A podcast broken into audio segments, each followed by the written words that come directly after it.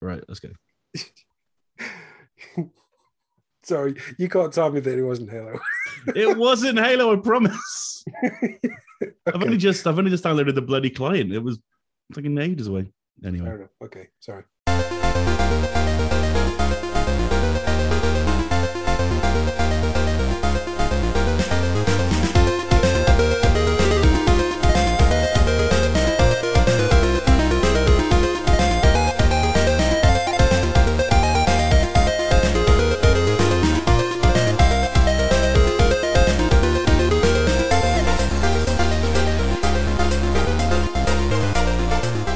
Hello there, friends. Welcome to the Finger Guns podcast. My name is Rossko. Welcome to episode 132. I'm joined by the world's biggest Taylor Swift fan, Miles Thompson. I'm, a, I'm the biggest Taylor Swift fan. Is that official? It is. I've heard what you've been doing. Oh no. Oh, He's saying it to oh, wind me up because how dare you claim anybody else is a bigger fan than me? That's true. Yeah. That's I mean, I mean, you're. I mean, you try. You're, you're a decent fan, I'd say. Mm, yeah, not quite at Miles' level yet, I don't think. Yeah, I mean, you're Yeah, working well, to get there, but it's Guys, not quite. guys, guys, don't do this to me, man. How are you, Miles? I'm all right, thank you, mate. Yeah, doing well. Good. We handed in our uh, last proper assignment today, which was really nice. So yeah, so fingers crossed. Provided the last two things pass, then we're over the worst of it now, which is grand. So yeah, feeling good. It's, it's uh, got the week ahead, but feeling in a good place. That's nice. Fantastic. That's really good news. Kat, red version. Kat Taylor's version. Um, yeah, I'm, I'm very good, thanks. Um, uh, what's been happening? I my best friend got engaged today, and she video called me about an hour or two after it happened, and I full blown Kim Kardashian ugly cried in front of her, her partner, and her mum. Oh, nice. I thought she was going to tell me something like really serious had happened. Like I was like, oh my god, why is she calling me? She never calls me in the middle of the day. And she was like, oh, I'm away and I've got something to tell you. And I was like, what? And honestly, just burst into tears. Just literally like ugly, ugly cried That's like very sweet. immediately. I know it's super gay. I'm not normally, I'm not normally that uh that soft, but Mm. there's something, there's pulled my little heartstring about that. So- and obviously, I know. And Taylor Swift's album came out. So Yeah. that's pretty rad. So it's been a great week for me. Oh, and then she did a short film, and then she's released a new single today. I'm loving life. Oh, oh This what week what a week this is. is, I know. What a What week a- to be alive. Oh my good lord. I'm so blessed to be alive at the same time as Taylor Swift. Blessings. Blessings to all today. Blessings to all today. And of course, Mr. Sean Davies. Hi. Hey man, how are you?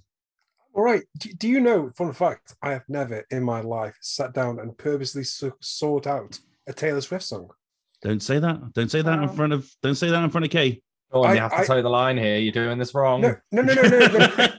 You're gonna end up getting hurt. I feel like it's coming from a place where uh, not slander, and I feel like in your tone of voice, it's not come from a slanderous place, and I feel like that's okay then. I, I genuinely like. I- I'll be honest with you. My my my appreciation of music right now is like so far down a rabbit hole that if you told me what a, s- a Taylor Swift song, I would absolutely not know the, the name of it because it just does not cross into my sphere of existence these days. Like, I genuinely couldn't tell. I mean, there was one about calling a girl or something. Give me a number, baby. Think, think. What was that? Was that Taylor Whoa, Swift? are you talking me, about Carly maybe. Rae Jepsen? That was not Taylor Swift. That was Oh, Taylor okay. Oh. Swift. I mean, that sounded like Taylor Swift.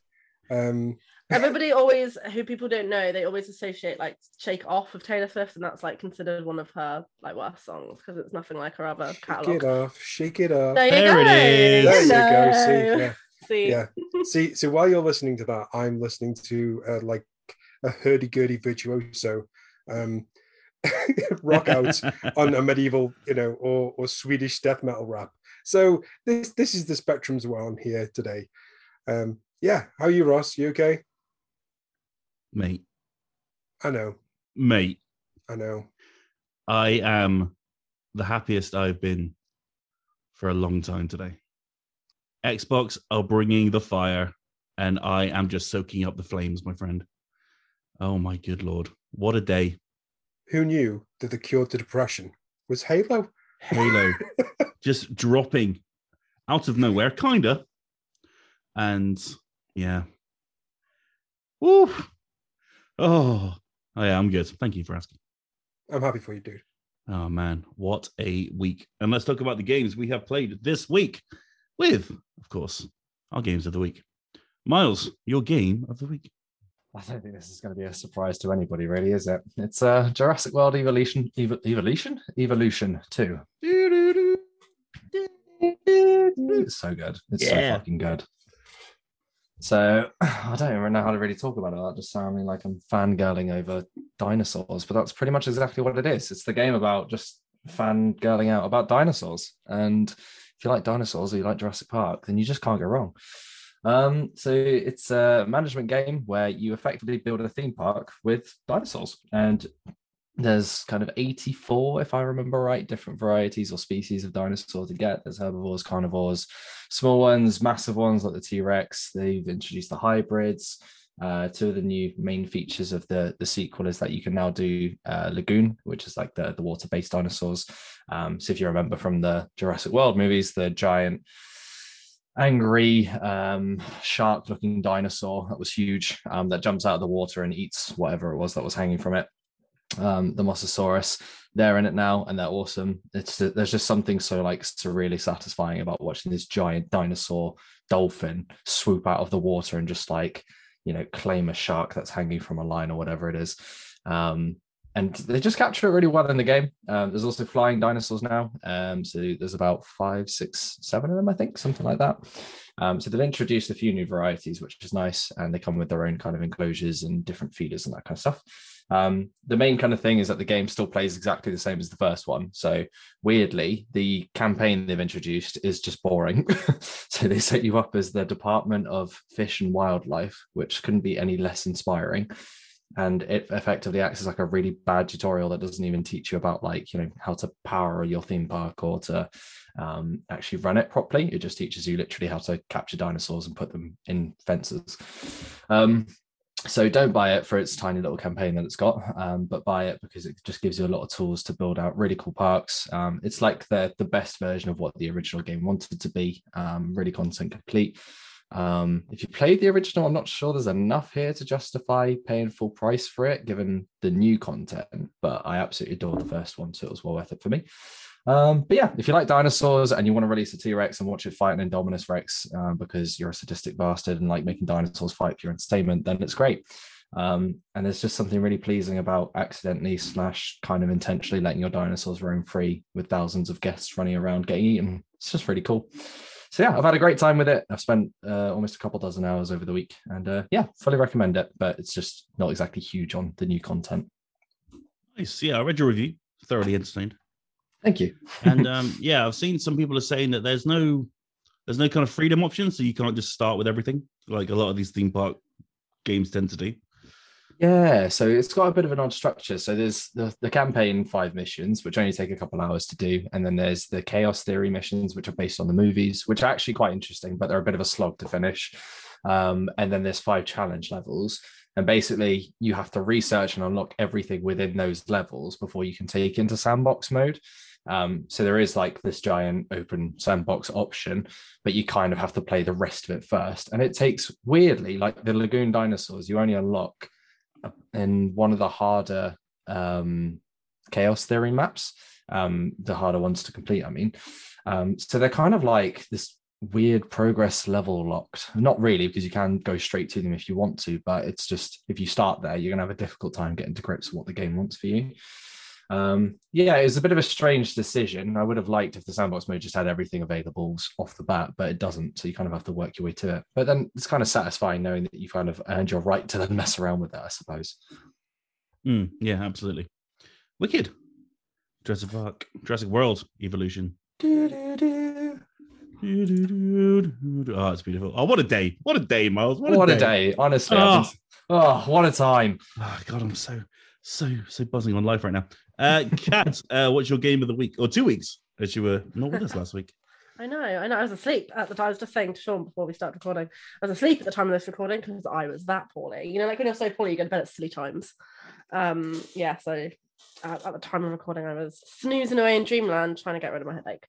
Um, so my last. So a couple of weeks ago, as you probably remember, the last time I was on this podcast, I swore that I would not buy the Guardians of the Galaxy. Mm-hmm. and then I think not even 24 hours. Not even 24 hours later. Yeah, I bought Guardians of the Galaxy. You did. I'm gonna save money for my friends and family this Christmas. and then I was like, screw them all. No, we don't need them. Not anymore. Who needs Christmas? Fuck them. Can, can we can we edit in a SpongeBob 24 hours later? yeah, like, we really should because that's exactly what happened. I yeah, I fucked off Christmas and I thought, no, I'm gonna buy it. um, so yeah, so that's been one, and I um, and that's so far what I've played.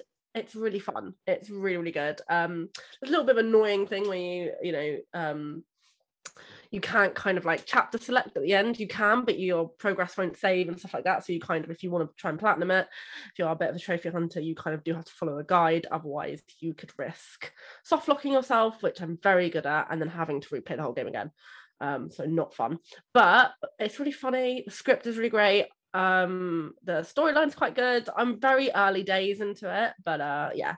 And the second game is uh, a game called Epic Chef um, which I really wanted from so Sean every month for everyone who doesn't know or doesn't, you know, it does like this amazing little run rundown of all the indie games that are coming out. And I love I look forward to that. That's like my little what's going on this month kind of thing. And I looked at that and Epic Chef was on uh, Sean's kind of radar from that kind of post, uh, that monthly what's coming out in November post of indie games. And I was like, oh yeah, that looks good. That looks like my kind of game. Love a food simulator, love overcooked love like Diner Dash.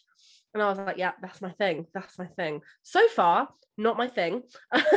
so far, not that epic. And I'm a bit sad and I'm trying to persevere so badly.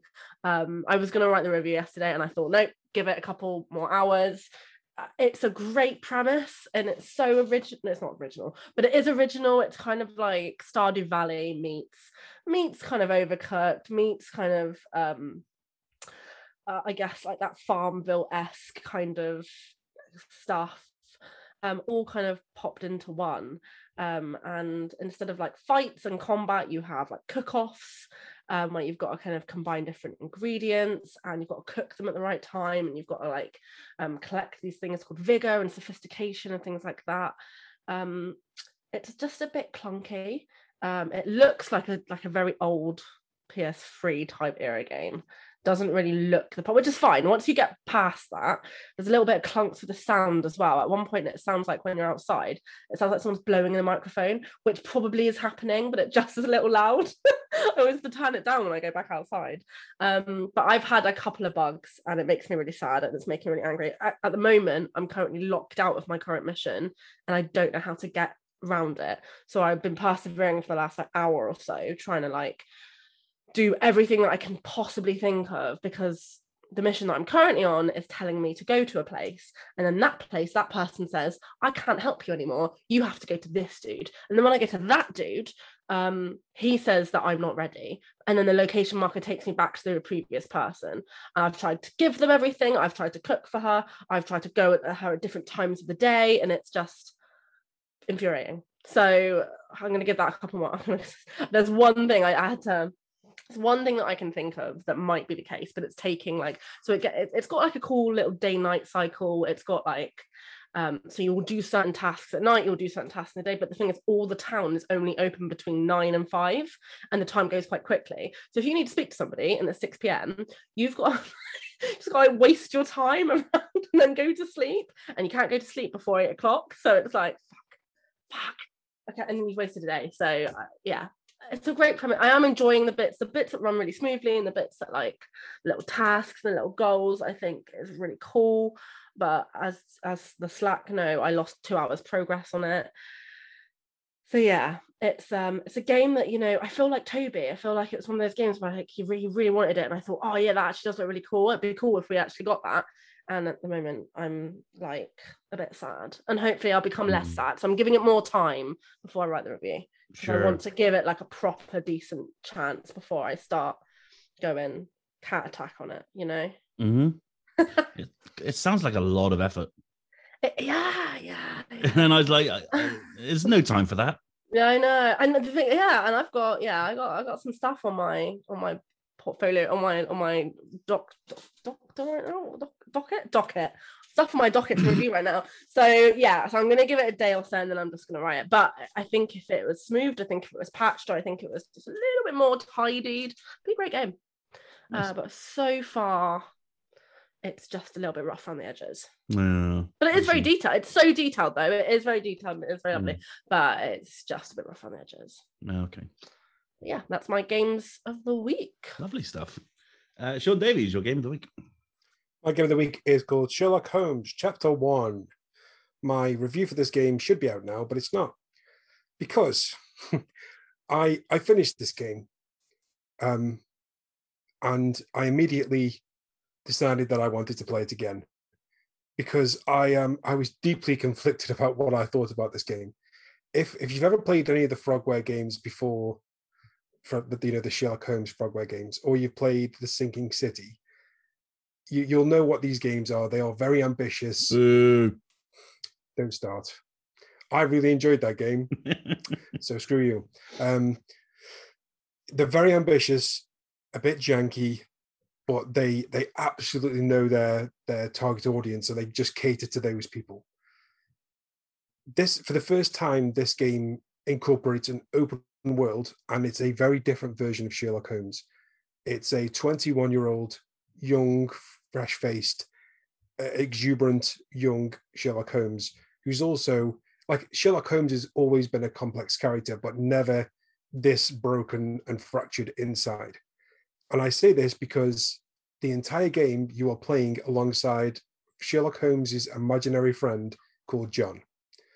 So John is like this imaginary person that only Sherlock can talk to. And it's a fascinating way to get the game from A to B. Everything that you do in the game, John remarks on. John helps you get through this game um, by helping you piece together evidence and suggesting things that Sherlock should do. But also, you're like, you're a 21 year old with an imaginary friend. What the hell's going on? And the whole purpose of the game is the fact that Sherlock Holmes has gone to this um, this melting pot of different ethnics and origins called Cordona. It's like a Mediterranean island, island where you've got like one borough that's like an Ottoman and Turkish, one's very British, one's like a mining town. Different parts of the city, just it- it's like different places all stitched together. And this is where he used to call home at one point in his life. And then his mum died and he moved back to, to London and he's gone back to this island of Cordona to get some kind of closure. And as he does so, he realizes how just absolutely mentally foobarred he is. And I don't want to spoil the, the overall story, but it's actually really good. Um, and it's much deeper than it, it probably appears on the surface. All of the usual stuff there is, is in there as a Sherlock Holmes game, but also because it's open world, so much stuff's been added. Some of it's good, some of it's not so good. So, for example, uh, in one case, you you go to this guy's house because you want to ask him a question, and you find him all broken and bloody on the floor. You figure out that he owned an elephant, and this elephant had killed him, but this elephant has escaped somewhere. So you can then go and ask in this open world the people on the street to give you information. So this is like an open world game where you could just walk around and ask people directions. So, like, say if you need to find a location of somewhere, you know it's in a particular part of Cordona, but you don't know what what part of that particular part of the city. You could just go around asking people, "Hey, do you know where this thing is?" And they'll tell you. It's like a fascinating like expansion on everything that these uh, Sherlock Holmes games have done in the past.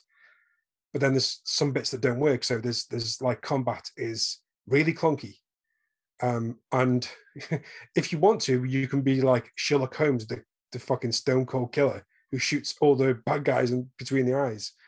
And you'll get a bit of a ticking off, you know. John will be in here going, That wasn't very good, was it? We don't believe in murder, but you have just murdered 15 guys. So um and there's this part where you've got to you can listen in on people's conversations, like, and it's the worst mini game I have I have experienced in quite some time. But then so much of it's good. I've written 1,800 words on this game already, and I am not finished. And the review will be up at some point tomorrow. And I I genuinely hope that I can come to some kind of conclusion about what I actually think about it by the time I've finished it for the second time, and by the time I finish my review. we This know is- it's going to be a finger gun seven. Is it though? Well, I don't know. I haven't played it. Like it, uh, throughout this my playthrough, I've been like, this game's a six, this game's a seven, this game's an eight, this game is a nine, and then I'm like, nope, it's a four. so yeah, it's probably gonna be a seven. Uh, but you can look out for my review today if you listen to this podcast. The day goes up. Phew, sorry about that. I was like, this has helped me design my review in my head. Thank you. Mm, no, you've uh, you've uh, you've been playing the game for a while, so he's letting it all out. Now you can finally talk about it. Oh, yeah, thank God. Hmm. What was your game of the week, Ross? Well, thank you for asking, Sean. Uh, my game of the week is uh, the Halo Infinite multiplayer. Um, I've played one game of it. Um, I'm completely in love, and I will continue to play it tonight. I can't believe I got to edit a podcast tonight, but I'm gonna do it anyway. Um, no, my game of the week is a game that I did not expect to love so much, and a game that I did not expect to even want to play. Downloaded it on a whim, wanted to check out the visuals, and now it's a possible game of the year contender, and that is Forza Horizon 5. Now, I know what you're thinking. Listen, you're probably thinking, but Rossko, you're not a fan of racing games. And you're right. I'm not a fan of racing games. I don't really find them entertaining at all. I've got no interest in Gran Turismo coming up uh, next year on the old PS5. But then you play Forza and you play that opening sequence where you're being dropped from a helicopter in various different cars. And the smile on your face starts to widen. And you look around and everyone's cheering for you. You get to put your own name on your car. I've got finger guns as my license plate. And suddenly I'm tearing around Mexico and I'm having the absolute time of my life in what isn't a racing game. Really, what they've done with Forza Horizon 5 is they've turned it into some kind of open world action adventure RPG where you play as this character who's a superstar racer and you just race around hundreds and hundreds of courses in various different cars. I've driven minis, I've driven monster trucks, I've driven Ferraris and Mitsubishis and Lamborghinis and three wheelers. I've had races against bullet trains, against jet skis, against other monster trucks. And suddenly, there's nothing about this game that you could consider bad because everything is so calculated so you can have the most fun possible. You come off the road, you just get skill points for knocking things over. You can tear it across the Mexican, the beautiful, it's a stunning game. It's the best looking game I possibly have ever seen. It's up there with Ratchet and Clank. You can just tear it across roads, you can tear it across mountains.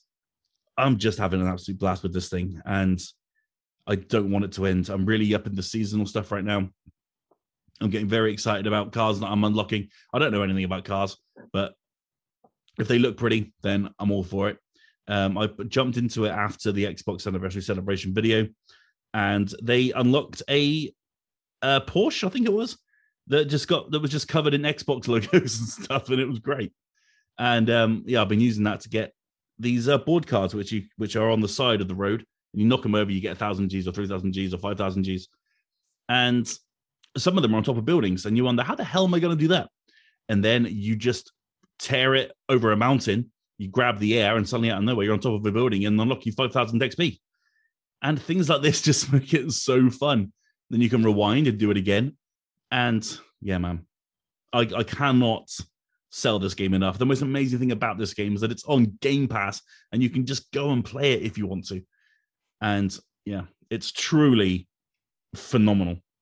It's 10 out of 10. I, I can't even argue it. It's one of the most fun games I've played all year. And Turn 10 should be absolutely delighted with what they've created. And if this is what the engine for Fable is going to be, then, well, that's going to be absolutely stunning.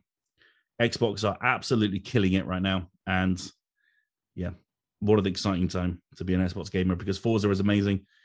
Halo just dropped, mate. It's gonna be it's gonna be fun times this Christmas.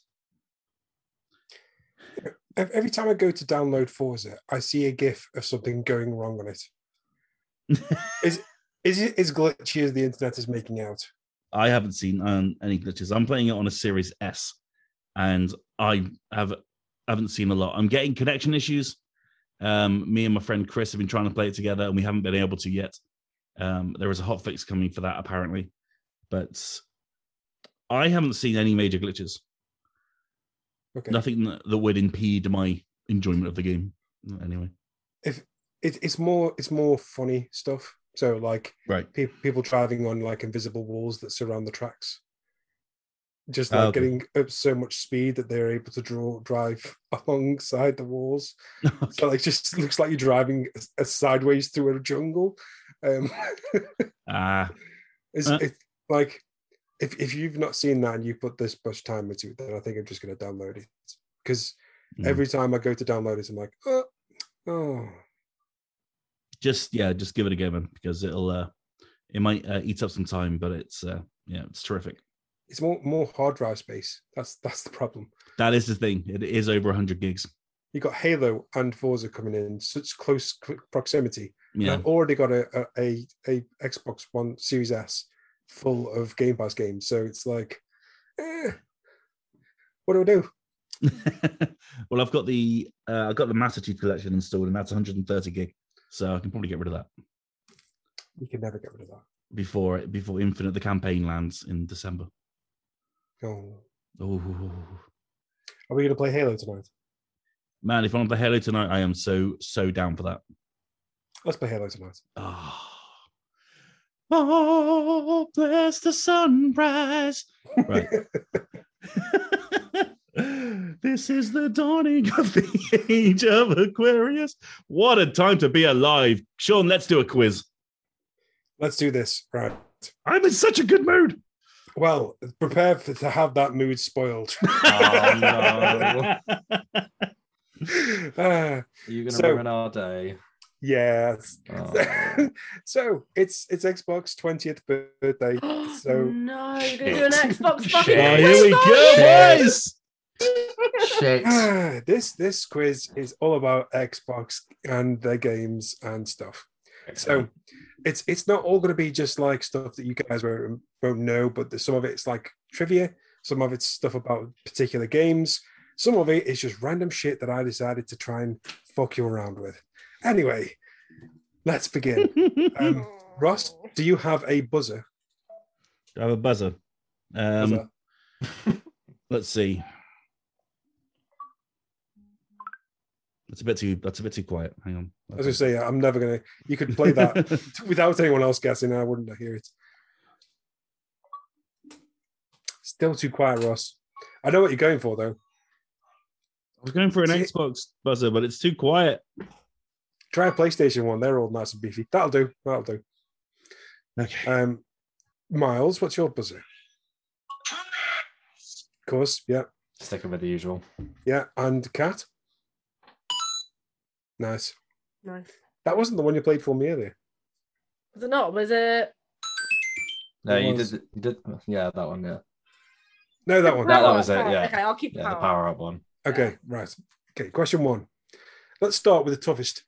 Oh, no.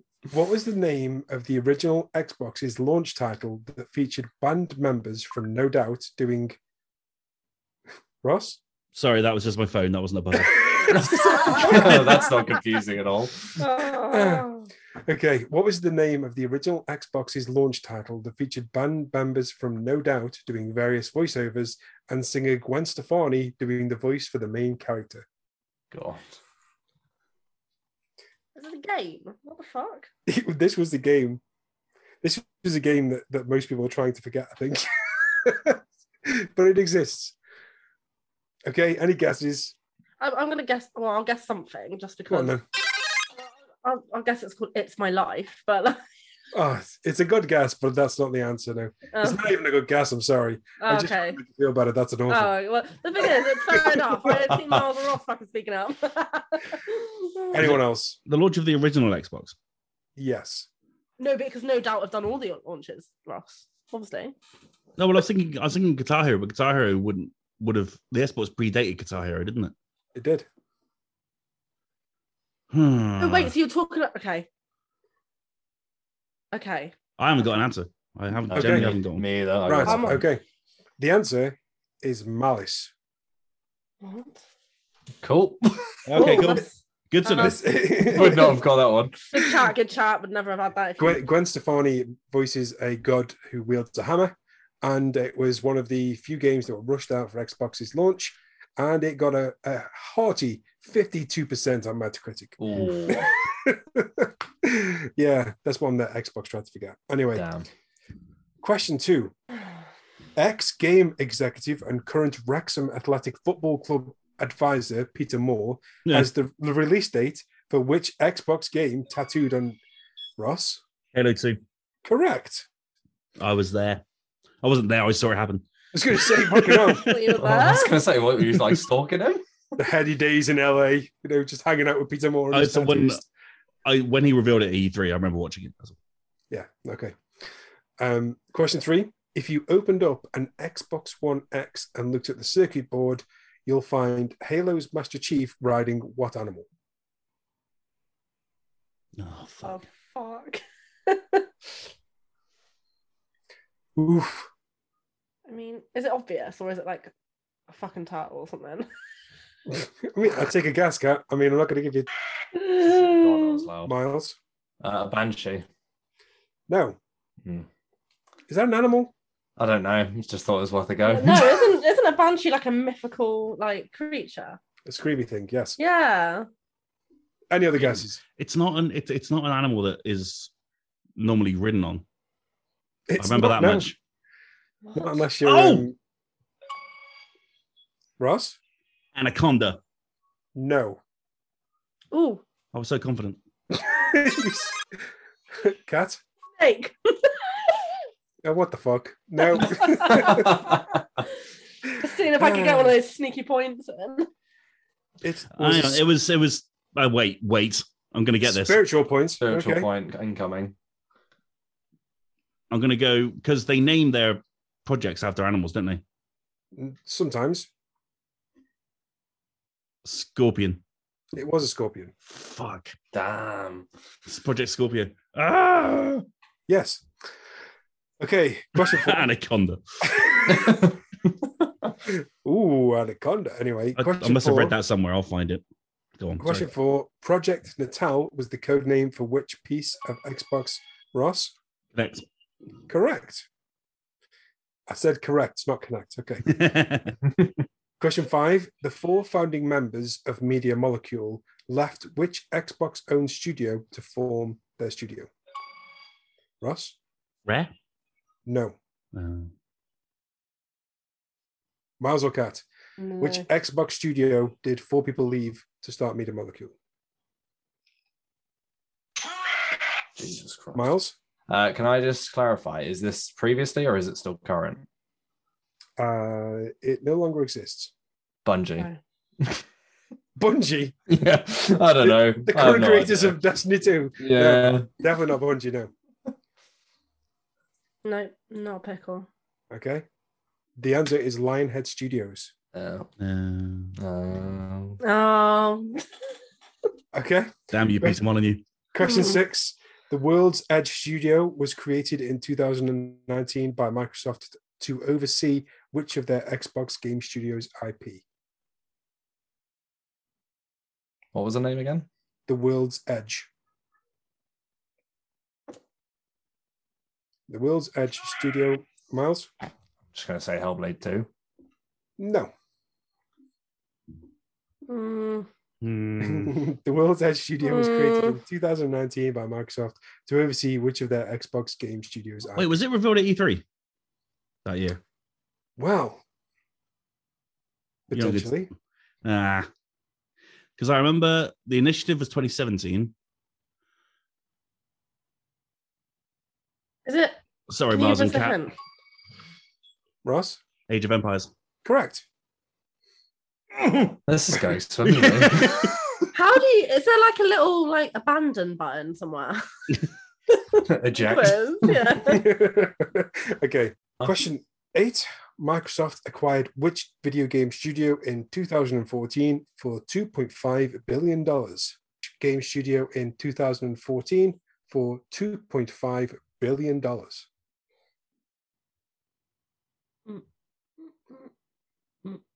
Oh my God. I'm really thinking here. I'm really trying to think. Really, really trying here, guys. Not really an Xbox. I'm going to give you five seconds. I can't think. Dun, dun, dun, dun, dun, dun, dun, dun, dun, dun, dun, dun, dun, Five. Okay, that's it. dun, dun, dun, dun. Minecraft, Mojang. Like, I'm I didn't hear a buzzer, so I'm just going to say no. I got that one. Russ, wait, no, you already did it. Mine. Yeah, all right. Um, is it Mojang who did Minecraft? that's correct. Yes. oh, thanks so much. Oh, well played. Ross, you have this happen to you at least yeah, once a week the amount of fail. times that I've done this by accident as well, I've not buzzed. and I've get excited out. about remembering answers and then I get to buzz. You just get too excited for your own good. yeah. I did the same at the start. And right now I'm on such a sugar high of, of life that I And right I- now, you're just like got 11 out of 10 on the quiz already. So, I was gonna mean, say, I don't need- lose. I don't think you need to worry about your lead being evaporated. Okay, qu- that last question was worth 11 points, just so you know. uh, question nine On a standard Xbox One controller, what color is the X button? Ross? blue. That is correct. That's a bit unfair because I imagine you were looking at it. I'm just staring at it right now. Yeah. okay, and finally, question 10. Developed by Platinum Games, what was the name of the dragon centric title that Microsoft cancelled in 2017? Miles? Scalebound. Correct. Yeah, I got one. yeah. Fucking yes. So, Kat and Miles both have 30, and Ross has nine. I've got That's the number one. Easy win. I've got Easy. 11, Miles has one, and Ross has nine. That's a number one. Anyway, uh, Ross wins by well done, a Ross. Well done. Well furlong. done, Ross. You crushed that. Thank you so much. After last week's pathetic display, I feel good. Hmm. Well done. Thank you. Yeah, that, that was a fun quiz. I enjoyed that one. No, it wasn't. Don't tell me that. Was it No, fun it was because It you was won, tough. mate? I, pre- I preferred last week's personally. I preferred the you- week. I preferred the Tomb Raider quiz. I enjoyed that one. I, I genuinely am going to tell you. Every time you tell me that makes like, oh, that was fun, I'm going to make it harder. Yeah, Just tell me it was. Oh god, Oh, we're gonna get shit, philosophical Sean. again Oh, next shit. week. that was that was the most horrendous quiz we've done thus far. Excellent. Thank you very much. I much. don't think we could do another one of that scale again. I peaked. Yeah. uh, right then, thank you, Sean. That's pleasure as always. Let's get into the topics, and of course, we cannot let this day go by without saying happy 20 years, Xbox. On the day we're recording this, it is 20 years to the day that the, the original Xbox came out. And Xbox has done all sorts of wonderful things to celebrate, including, you may have already heard, but they dropped Halo Infinite Multiplayer. It's available right now. So why not go and play it? Why not go and play it? It's going to be amazing. So I thought I'd uh, open it up to the gang. Any memories, any iconic things about the the last 20 years of Xbox you remember particularly fondly? Um, I shall uh, start with Sean Davies. I I have a very varied history with with Xbox. Um, I remember being gutted about having a PlayStation 2 when it was announced that both Oddworld Stranger's Wrath and Oddworld Munch's Oddysee would be on Xbox Yeah. Because I was a big PlayStation guy and I was I absolutely adored those games. And those were the games that kind of pushed me over the edge to get an Xbox. What I didn't expect was to to like the Xbox as much as you did. You know, back in the day, I was a you know, regardless of what console it was at the time, I was a fanboy of that console. You know, I was one of those immature, emotionally damaged kids that was like, my console's better than yours. Happy to admit it now, much mature these days. Um, the PS5 still fucking better though. And um, the um, it, was it was a real surprise to me that I enjoyed the console as much as I did, um, especially because it had stuff like Project Gotham Racing, and it had um, obviously the Oddworld games and Halo. So Halo was a game that I hadn't played until a couple of years until it had been out. You know, it was just it just passed me by. It just didn't enter my sphere of existence. And then I started going to college, and there was a couple of lads that I used to hang around with, and I was the only person who in college looked old enough to buy beer. And I swear to this day that I am. That was the only reason I got invited to join up with these lads. But at the end of the day, We used to buy a crate of beer. This was at like was 15, 16, college. We'd go play football, drink some beers, and then go back to my friend's house, Tegan's, and uh, we'd play some Halo. And it was four player huddled around this tiny TV in a bedroom that was not much better than a cloakroom. And we had the best fucking time. Those maps are ingrained in my brain. You know, they, they those battles, and it was it was because we were all kind of inebriated at the time anyway, and because we were all um, none of us were really the competitive types. We were just having a laugh. It was just fun, you know. There wasn't any bad blood, and it was just such a good time. And then I went from an Xbox, obviously uh, Xbox 360, and this is kind of the Xbox 360 is where my love of gaming really, really took off. I like really took off because of Call of Duty 4. Now, when when this game came out, me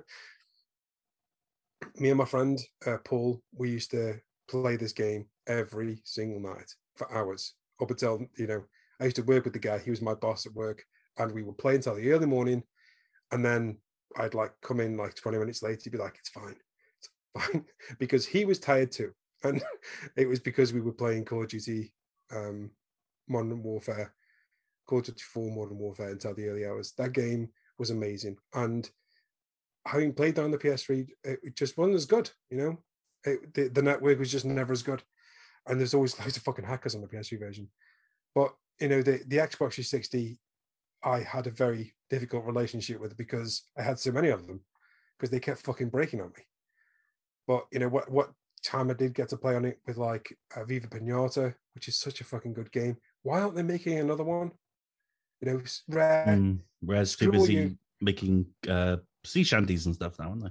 I know, but like they're, they're a massive studio. Mhm. Get 50 guys in a different part of the studio and let them make another fucking Viva Pinata.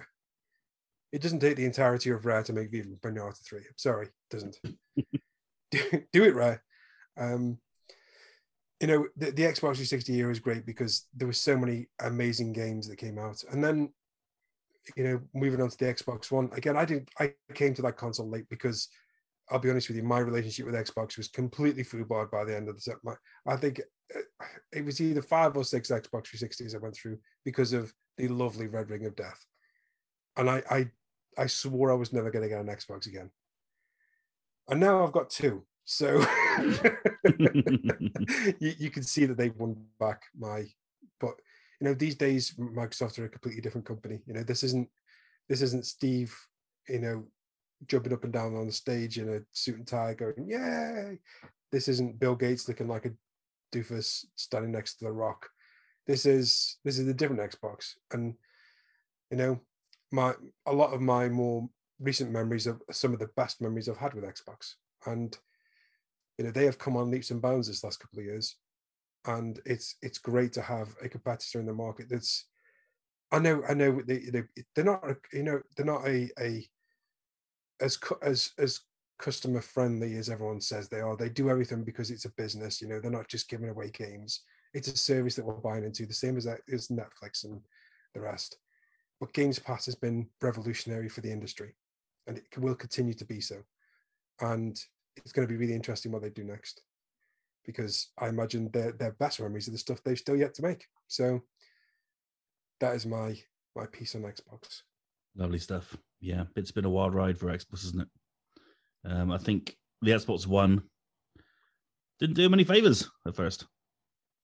It was the first time that I'd look at console releases and gone, oh, I don't want one of those. They've, they've they've really messed up the launch. Yeah, and I think I think they did all of the same things that the PS3 did. You know that that was the when the PS3 launched, it was friggin' awful, and the Xbox One was the same. You know, it just wasn't the good announcement at the good launch. Can you remember that really embarrassing show when they had Oh, like, yeah. oh, "This is Snap," and everyone was like, "And the games," and this is NBA. Where are the games? And it was like there was so many people saying this is going to be revolutionary. It's got Skype, and I'm like, Mm. "Where are the games?" I'm console, God damn it! Show me the games. And um, you know, I think they've realised um, that you know that I imagine that was their their wake up call when they got home and went, "What the fuck did we just do?" Yeah, well, they they turned it around fairly sharpish, didn't they? They had all these big ideas. They had like, uh, like the game sharing. I thought was a pretty cool idea. Yeah, the family family option thing. Yeah, yeah. They they squashed that. You couldn't trade in uh, retail games anymore, so that caused a massive uproar. Um, they just moved to digital probably a generation too soon. I think. Yeah, yeah. It's Mhm. it's Just it, wild. the problem with that that console is that it, it was probably too forward thinking for its own good, Mm. and they were trying to sell negatives, um, as a positive. You know, you, you'll be able to share these games with people you know, and then Sony quite literally days later go, and this is how you share a game with people you know. Yeah. and they hand the disc over. It was it was just it was it was now if you were to pitch that console now, you know, it, it would it would fly. You know, everyone's got an internet connection. You Mm. know, nobody wants to go in a shop anymore. everyone everyone wants the games delivered digitally or via a box that comes through your letterbox. it's like now would have been the perfect time, but uh, yeah, too much change all at once. That was the Xbox One's problem. Yeah, absolutely. Um, Kat, what's your history with Xbox? Short and sweet, but what I did play of it, I really enjoyed. I remember because when you're younger, I think like when you're a kid, kid, you kind of get whatever console bought for you, don't you? You know, you don't have access or means to money. You have access to Santa, and Santa is either going to buy you what you want or he they're going to buy you something else. Um, and so I grew up with with PlayStation, but when I got around my teens, I thought I'm actually, you know, I've never played Xbox. It's huge. You know, I I I've always had a PlayStation. I'm gonna get an Xbox, and I got an Xbox. Got loads of games for it. You know, when you get to CeX and you just, you know, spend fifty quid on like twenty games, you're like, yeah. Um, and that's what I did until it Red Ring Death me. Uh, but that was, you know, I proper hammered. Um, I proper put some time into it, and it proper got me back into gaming. I think. I think where I've been at university, um, I'd kind of taken a little bit of a break, and then when I came back on one of the summer holidays and I bought my Xbox, I took my Xbox back with me to uni, and uh, I I clearly remember Fable. Fable is something that I am glad that we now have an Xbox again, thanks to you, Ross. Um, because as soon as Fable comes out, shit, I'm gonna, you know, I'm gonna spend bank on that because that is those were great games. I remember playing all of them, you know, kicking chickens, axing people, you know, And, pissing people um, off in the street. Xbox did announce today that the Fables have now got a 60 FPS boost. So if you Look at If you want to play them again, just jump in. Just jump in. It would be tempting. Um, also played COD a lot on Xbox. Weirdly, it's something that I've never really delved into on PlayStation, but COD was like my Xbox thing, and I played uh, World at War. Um, uh, I used to hammer that every single night. My mom used to be like, "What are you doing?" And when I lived with her, and I'd be like, "I'm playing, I'm playing this game," and she'd be like, "Oh, you're playing shoot 'em ups." That's what she just called them, shoot 'em ups. Um, and then it then it sadly Red Ring of Death to me, and uh, and I remember as well. I used to play Monopoly. I love like board games on um. consoles. I love board games anyway. Um, and I remember playing Monopoly, and there was like an online, like live version. I remember getting a proper headset for Xbox. And I remember I went online, someone called me a cougar, and I cried and came off. so that's my gay little story about. they were like, "Oh, we're playing with a cougar. We're playing with a cougar. She sounds well old." I was literally about nineteen. I was literally like not even that old. They're all playing with a cougar, playing with a cougar, and I was like, "Bro, you're playing Monopoly too, bro. Like, come on, come on now." um, yeah, that's that's pretty much pretty much my experience. Fable, Monopoly, and World at War. Um, I definitely would love. And the thing is, as well, I think Game Pass is something that has revolutionized not revolutionized because it, it, Xbox has always been revolutionized, but I think it's something that has definitely, um, definitely brought Microsoft and both Xbox when it was maybe failing behind PlayStation or when it was, you know, kind of uh, lingering back a little bit. It's definitely something that you Mm. know it splits a lot of people now. You know, we've been saying all year how funny it is that meanwhile don't have an Xbox for Game Pass because such great game. You know, it's not just a shitty. You know, oh, it looks really cool and it isn't that cool because there's not many games on it it's genuinely oh that drops on that drops on Xbox Game Pass that drops on Xbox Game Pass oh that's Game Pass day one. Yeah. um and that that's sort of like Forza for example you know if it was PlayStation and that's no shit to PlayStation PlayStation definitely wouldn't have done that. You know what I mean? They would have been like oh no that one doesn't go on go on PlayStation Game Pass because of you know it's too expensive. And then Yeah, charge I 70 mean, quid for it. the best Game Pass before that was amazing, but the best thing that Xbox ever did was say all of our first party games are day one on Game Pass. yeah, like that's incredible. And I think that, That shows was the biggest pull for the entire Yeah. thing, I think. and that just shows community, doesn't it? And I've always Yeah. I've spoken a lot this year about uh, like the shadiness a little bit of PlayStation, the business side. It's becoming a little bit more businessy, whereas it feels like Xbox has really come into like a community, kind of like we're here for the games and the love, not for the money. Mm. Um, Yeah, yeah, you, so- you're probably right. PlayStation, PlayStation would go, here's our Game Pass. Uh, does, does not like include God of War Ragnarok, does not include Horizon Forbidden West, does not include GT7. yeah, GTA 7. Yeah, wow, yeah. And that's Yeah. the thing that, and I genuinely think that would be true. I think that would be, you know, you look at PlayStation now, and that hasn't got, you know, it's got some good games on it, but it, it's not like, oh, Forbidden West coming to PlayStation now. Like it's, Mm. it, it's, you know, they have every opportunity to be exactly like Game Pass, and they're not taking it up. And yeah, so I do think that in that way, they have really, you know, thumbs up to them. But yeah, that's that's really my, really my, really my experience of um Xbox. Because of course I don't play Halo and I don't play uh, first person shooters um very often. So Halo is not my jam or third you're going to say it's third person. No I don't know Ross. I don't It's play not, Halo. it's, it's not so third person, sorry. it's first okay person. cool okay so I got it right then that's fine. But yeah so I'm here for Fable. I'll stick around for Fable and I'll stick around for Game Pass because that is a banging deal. Um yeah that, that's Yeah. my experience And you'll get Fable on Game Pass. Exactly. Exactly. Mhm. Yeah. Not getting Forbidden West on bloody Game Pass, am I? I've had to pay something good for pre-order. Thanks, PlayStation. Of course, game uh, Fable's only coming to the Xbox Series, so you're gonna have to get a series, but then you'll get That's Game all Pass. right. And then That's there. right. We'll do it. We'll do it. It's a little treat to myself. Love it. Can't wait. Uh, Miles, your Xbox history. Tell me all about it. Yeah, I mean, He's too young. Oh, yeah. Sorry, I forgot. Right, let's move on. no, go on. Ow, ow, my feelings. um, yeah, mainly to be honest, I've never owned one myself until you sold me yours, Ross. Um, but it's always been a console that I've kind of associated um, with kind of friends. So, like when I was growing up, um, one of my best friends called Joe uh, had an Xbox 360 um, before he converted over to PlayStation, and we used to just go around and like for an entire Saturday and Sunday just get loads of fizzy drinks in, all the like disgusting junk food, and just shoot shit up on Halo 3, just match after match after match. And I just remember sitting there and just being really enamored with the game. And it was just a bit like Sean was saying, it wasn't kind of, you know, competitive. It wasn't kind of, you know, trying to do the best or whatever. It was literally just having the best time. And I still remember one match where I realized that you could tear the minigun off of its like where it was placed and you could just roam around with this giant minigun and just Oh, shoot everyone up. And it was genuinely one of the best times I've had in the game ever.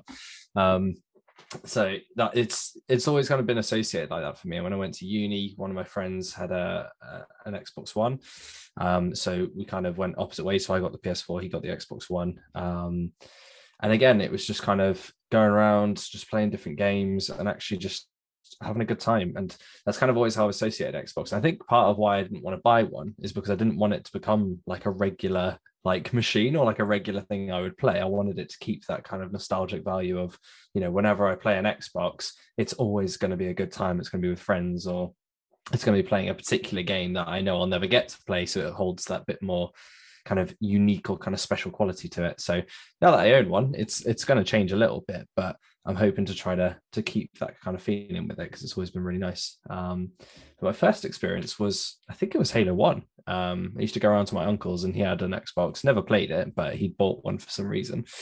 And um, just remember going around for a weekend and just spending the whole weekend playing through the Halo Combat Evolved campaign and just driving. Is it the the Bungie? Is it bungee? Bungie? What's it called? The the main vehicle. the Warhog.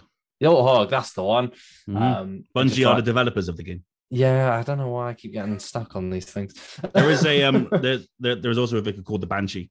yes, yeah, Yeah. I- I remember the Banshee. That's like the flying one, isn't it? Yes, Um, but yeah, so I just remember driving the Warthog really badly in off of cliffs, into walls, you know, off of rocks, all sorts, and just having the best time with it. You know, I didn't have a clue what I was doing, where I was going, why I was shooting these things. I remember getting stuck on the flood level where you go into the stupid flood temple and you wander around in circles for about an hour, and then I couldn't figure out how to get back out of it for ages. Um, and then I went round again the next time I managed to get out of it straight away, which made no sense to me. Um, but yeah, it's just always been associated with games that because I can't play them normally, I've always felt that much cooler to play, knowing that it was for a limited time. And yeah, I'd always be playing it with friends and whatnot. Um, but there's always been certain games I've wanted to kind of get into the ecosystem for. You know, we've spoken about, you know, Hellblade 2 is going to be exclusive. Um, the Gears series I've always quite enjoyed whenever I've played them. And, you know, Halo's obviously, you know, the main one, the big one. Um, but I think they've just got a lot in their lineup at the moment, and especially with their recent acquisitions, I'm quite glad that I'm now part of that kind of system because I want to experience some of these games that they've got. Um, but yeah, I think uh, you guys touched on it as well. Of you know when they announced the Xbox One, it it kind of always sticks in my mind of how not to announce your game in a way that is completely opposed to what your audience want it to be, and um, I'll never forget, you know, Sony doing that little seven second tutorial of how to pass a game to your friends. It's just always stuck in my mind. But I think the best thing they've done is in recent years, they've realized what they did wrong and they've really kind of pulled their finger out and given it a right go. And with Game Pass now, it is just a phenomenal deal. So, yeah, I'm, always fond towards them. I think I'll always be a bit more sided towards PlayStation because that's just what I grew up with and it's what I know. It's what I've always stuck with. Um, but I think they're pulling out a lot of good work now, and I'm looking forward to getting stuck into it a bit more frequently or a bit more regularly than I may have done before.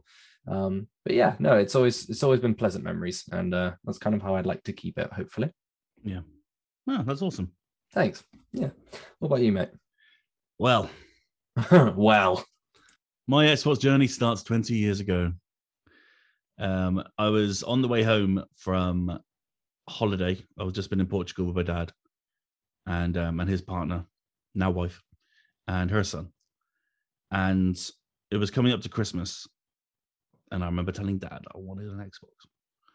And the day that we came home just happened to be the launch day of the Xbox. And if you know Taunton, coming off the motorway, you land up, you know, where, you know, Odeon, here's Hollywood Bowl, etc. But around that corner, there's at the time was PC World, and Curry's and Comet and all of these wonderful places that you could walk around and stare at new gadgets. And dad pulled in to PC World. And I didn't know why. And he's and he said, told me and Lance to stay in the car. And I didn't know what was going on. I figured he was picking up a new PC or a new motherboard. He was really into building sort of old school Windows PCs at the time. And he walked out with a great massive bag and I didn't know what was in there until I got home. And he went, Right, you can have this today because you were so good on holiday. And that was the first time I ever played an Xbox. And that night, I played so much Halo that I nearly completed it almost immediately. And it was a really transformative time because it was it was the moment where you know my dad was just happy. Um, it was quite a rare thing as a kid for him to be so positive. He's a he's a wonderful human being now, but uh, you know when I was younger, he he kind of had a bit of an anger issue, and you know he was so relaxed and so calm after having such a nice holiday. And we just sat there and we just played Halo all night. And um, we didn't have a second controller; we had the, like the massive Duke controller. Um, so we would take turns on it as well, and that was really fun. And it was just these little moments that kind of reminded me of how important video games are, and especially Halo. Halo, you know, goes back in a very Shenmue kind of way. It leads back to you know childhood memories, and that's what made me stick with Xbox for a long, long time, um, because I was so invested in Halo, and you know the original Xbox got Halo and Halo Two. Um, Halo 3 landed on the 360. I'm very much with Sean. Um, I went through seven Xbox 360s, I think. Um, one of them was because I upgraded to the uh, 360 Elite uh, when the when Halo 4 came out. I got the Halo 4 Special Edition, um, which came with an Energy Sword pen. I don't know why it did, but it did. And um, those moments were really exciting because obviously I would play with my mates. We had LAN parties with the original Xbox and the Xbox 360. We would plug in our Xboxes and then connect our TVs back to back and just spent all night playing Halo multiplayer um, through through LAN, and it was just great. You know, experiencing Xbox Live for the first time, playing online for the first time. You know, these are all things that I experienced first through Xbox, and you know, I'll always be so grateful to Xbox for that. I didn't get an Xbox One for a long, long time because the PS4 looked like a much more viable option. And I'm so glad that I did that because the play the PS4 is one of my favorite gaming eras ever. But there was always something in the back of my mind. that was like the Xbox One got Halo 5. Um, Halo 4 also came out on the 360. Um, but yeah, I didn't play Halo 5 until about three or four months ago. And it was such a nice thing to get back into Halo. It's not the best Halo ever made um, by any means. It wasn't my favorite, but it was just nice to finish that story and get, you know, caught up with Cortana's story at the moment and see where that goes in Infinite is so exciting. And so it was all those moments, you know, me and Chris and, you know, uh, Kat and I's friend, uh, Sean, we would play Call of Duty Black Ops Zombies on the Xbox for hours and hours and hours. And, you know, she would kick our ass and make us look like idiots um, while she was getting very, very drunk. Yeah, and, eat, and eating Sean kebabs. is- She's just a powerhouse of zombies. Yeah, yeah, and I'm just uh, I'm just very grateful to Xbox, um, and now they're in probably the most powerful position they've ever been in, and it was a no-brainer getting a series because there's so much exciting stuff to come. And I think Phil Spencer has absolutely turned the ship around, and he's doing a phenomenal job by putting customer first. Obviously, they're a business; they want to make money. They've said today, I read an interview. You know, Game Pass is now sustainable, which is fantastic. They've pretty much broken even on Game Pass, and now everything from now on is going to be profit, which means there's going to be more and more stuff to come that's going to be really exciting. And you know, the backwards compatibility was such a massive deal when that was when that was announced um, a few years back. And for them to add 70 more games to that today, including all the Max Payne's, TimeSplitters 2, all the Fear games, Binary Domain, there's just so many. 50 Cent Blood in the Sand is now backwards compatible. I mean, come on, that means it's going to be on Games with Gold or Game Pass at some point. That's very exciting. So yeah, there's hundreds and hundreds of games I played on the Xbox. I can't even tell you which one's are my favorite because there was just so many. Um, I love the Xbox Arcade. I love. There's a little. There was a very stupid game called I made a game with zombies in it that uh, that Chris and I played for hours and hours and hours. The game only goes on for about 15 minutes, but it's top down twin stick shooter, and it was just absolutely superb. And it was one pound on the Xbox store. And it was those little games that I remember most fondly. And of course, you know, our long nights playing Halo. And so, you know, I love Xbox and I always will because the memories that I've got connected to it are hugely important to me. And it's not just the games, it's just the moments I had playing it and the people that I played them with. And yeah, I'm just so excited to see what happens next because we're in such a good time now. All three consoles are crushing it right now. And that doesn't happen very often in generations. Normally one is lagging very much behind, but you know, all three are on fire right now. And it's such a great time to be a gamer. And Xbox, I think, are leading the way. I genuinely think that right now. And um, of course, I'm excited for Horizon. I'm excited for God of War and excited to see what happens next to PlayStation, Spider Man 2 and Wolverine and stuff. And Xbox, I've got so much excitement. Perfect Dark. I mean, I loved Perfect Dark. And, you know, now that a brand new studio is going to be building that, the only way is up, I think. And, you know, anyway, that's my piece. I might start crying. So it's been a very big Xbox day for me. I don't know what I'm doing. So there we are. Give it together, man. It's just games. Yeah, I know. I'm sorry. Forget all the important emotional sides of video games and where they're important. I can't believe you've talked for that long. We could have been playing Halo, man. Yeah, I know. I know. I've got to edit this thing down as well. I could be playing Halo, but never mind. There's no editing needed. We can just plow on. Yeah. Intro, outro, done. Nobody swear. Nobody say something that I need to cut out, please. That'd be great. Um, yeah. Yep, I do feel myself getting choked up. So let's move on. Happy birthday, Xbox.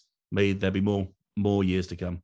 I want Xbox 40 in 40 years and see where we are then. My God, where the hell are we going to be in 20 years' time from now? It's so damn exciting. Right, then. So let's move on. Not only is it Xbox's birthday today, it's also Skyrim's. Well, not today, but recently. 10 years of Skyrim, and it's been released, what, 70 odd thousand times since then?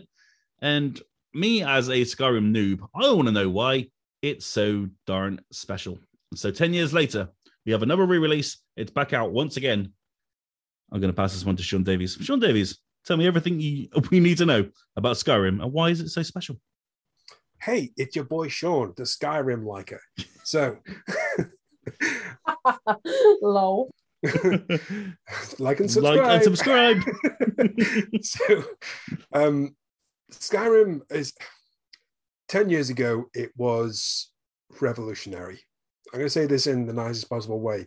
It was also a bit of a, a bit of a shitberg because it was clunky, clunky, it was buggy, it was broken. But also, in terms of, of game, I don't think we'd ever seen up to that point something as big in scope. We'd had other Elder Scrolls games. Oblivion was excellent, but this one was bigger. It was like a bigger release. You know, the map was oh god, it's going to take hours to walk across, and it does take hours to walk across it. But the main reason why Skyrim stands today is something that people still play, including myself. You know, this is the. I was trying to work it out earlier. I, I reckon I've spent at least 800 hours playing Skyrim in various guises since it first released. Because, Oof. yeah, yeah, because I played on Xbox 360, um, on PS3, PS4, now PS5, and I played a bit on the Xbox One. And I'll be honest with you, the amount of times that I've actually done the main story, you know, finished the main story was once because this is a world that you can get lost in. And the reason why I think that is, is because much like a lot of other Bethesda games, the entire game revolves around the player. You know, a lot like um, the Fallout games where you you come out and have, have a bunker and and or you you wake up and you've got a you've got a, a plan in action. The world is your oyster, but also you're a linchpin in that world. So for Skyrim, you are the Dragonborn. And as this player character, you get to name and craft and mold that character how however you play, you know. Your actions determine how good you are at a particular action.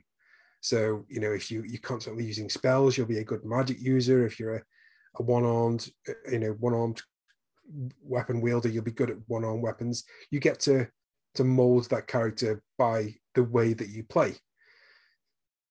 You know, it's it's one of those games where it's easy to get lost because that character is a character that you get to shape, but also because the entire world reacts to that character. That that character is deciding the fate of Skyrim in some small ways, you know, some some little Daedric artifacts, some little weird missions that you've got to complete, some quests that you've got to do for particular factions, but also in in the I'm going to save the world sense of I am the one thing that's going to stop the dragons. I am the dragonborn. I'm going to take down the dragons. But also, you know, the, the realm of man. It's so involved and it this this game for me was where Bethesda really started to stretch their environmental story storytelling. You know, you'd go into a dungeon and you'd walk across skeletons with you know a guy like a skeleton wrapped around a chest with candles and stuff. And you'd search the, the dude and you'd have loads of lock picks but obviously he didn't unlock the chest because the lock the, the chest is still locked but inside it's loads of loot. And you just take the loot. And it just tells you a little story with just the tiniest little corner of a dungeon. And it for me it's still one of the best RPGs ever made. It's I, I understand why people don't like this game because just starting it the other day, I got to the first town and a guy sat down at the table and everything fucked off the table. It was like an earthquake had happened and no one noticed. All the apples and everything are rolling all over the room. Um, I, I, I was playing just before we started the podcast, and this one character was literally spinning around while talking to me. It's it's a broken game, but it's also brilliant. You know, it's it's one that puts the player at the center of its experience, and it does so really well. And that's why I think the Skyrim is still really good. And I can't wait to play the next Elder Scroll on the Xbox. yeah, yeah. Thanks, Phil Spencer. Phil Spencer just took that away from me, didn't he? Really? I, he, he didn't take away from me. He's he's making it happen. You know. True. Okay. Uh, it's it's I, I'm okay with this. I understand that I'm not going to be able to play it and and and have the next Elder Scrolls game next to my other platinums for the Elder Scroll games. Mm-hmm. But um, that's fine. That's fine. the thousand G's doesn't quite sound the same, does it? I fucking hate G's. I'll be honest. Yeah. This is a, this is a conversation for another time, though. I think. nice. Well, thank you, Sean. Now I understand. I will. I will boot it up soon. Have you not played it yet? It's on my PS5, waiting to be played. I've You been know- somewhat distracted by my Xbox recently. as, as you could expect. But Mm. the, the one thing I would say that is if you are going to play it, pick it up today, it will seem like the jankiest piece of shit you've ever experienced because it is janky. It, it is rough. And by today's standards, it's not even like the first couple of hours aren't even good. Like, but once you've given into all that jank, would you accept the fact that this is the way that this game is? Some really great moments come out of this game. Some really great moments. Mm. You just got to stick it out. And I think me, me and Miles were talking before, like how you, the, the the previous game, uh, Oblivion. If if if you're listening to this Bethesda for whatever reason, randomly you've decided to listen to this, give give some love to Oblivion while you're at it. Yeah, bring back Oblivion because I Hey, think Miles- Howard. I, I can make a house out of the number of copies I bought of Skyrim. Can you please give Oblivion some love now? Thank you. Uh, right, nice segue. Uh, Miles, what's your uh, history with Skyrim? Tell me why it's so great. pretty short. um, so I got it uh, back on the PS3, and when I went to uni, I tried to get into it, and I got about five hours in, and I was telling Sean, there's a really big mountain really near to where you start, and there's like a an objective you have to do to like go to the top of the mountain. I think it's part of the main quest potentially, and in typical kind of fashion, um, I know it's a bit of a meme, but I am really fucking stubborn with not wanting to have to trail around a map if I don't have to. So when I got to this mountain, I was on the wrong side of it, side of it to go up the path. I didn't know this at the time. But I was like, screw it, it's Skyrim, right? I'm pretty sure I can just walk up this if I just try really hard. And so I spent two hours trying to get to the top of this mountain by basically jumping and kind of glitching my way to the top for me to fall off at the end and die. And I was like, well, that was a waste of my time. And then I decided to then go round to the actual path properly, where I probably got curb stomped by a troll, which kicked me straight back off the mountain again. And I went, this game is shit. and it wasn't shit. I was just really impatient and didn't really want to put the time in. And then I turned up to one of the, the towns or the villages or whatever. And it gave me, I already had like eight quests at this point, And I get this real kind of like choice paralysis where if I have too many things to do at once, I kind of can't decide what I need to do first. And I don't like leaving side missions until after. I like to do them as I go. And then I walked into this town and it literally gave me another nine quests. So I was like, no, this is it. I'm done. I'm out. I can't do this. I'm not committing the time. I cannot be asked. And so I quit it and I never really went back. I've tried, I've downloaded it again and had it on my hard drive. And every time I thought that I might want to play it, I kind of put myself off it. Um, but again, I was telling Sean that, you know, I absolutely adored Oblivion and I didn't even finish the main story of Oblivion because I used to just screw around in the open world and do so much like random stuff. And it would always end with me join, joining the Dark Brotherhood and basically killing everybody. And that would just be how my playthrough would always end. Um, and so I really thought, given that I love Fallout and I love Oblivion, that Skyrim should be a no brainer. But it's just never worked. I don't know why. It's just never worked for me. And um, it's one of those that I always think I should go back to. But given the amount of time it would take to actually appreciate it properly, I just think I don't have the time to invest into it, which is a bit of a shame. But I've enjoyed all of their other titles, but Skyrim was just the one that never clicked with me. So I've always just had to kind of acknowledge that it's probably the game that is incredible, but it's just never going to be for me, unfortunately. My question was, why is it so good? Oh, sorry. Yeah, I can't. I can't really tell you. to be honest, I honestly can't even tell you why it's so good. Um, it's got a lot of good memes, but that's it. I can't really contribute much else. I'm afraid. You get why it has a, a legacy. Yes. You understand why it's kind of, um, you know, survived for this long. Oh yeah, of course. I mean, if you look at the, I remember opening the map for the first time and being like, "Holy shit, this is this is ridiculous! How have they even managed to build something this ridiculously large in terms of just the scope of it?"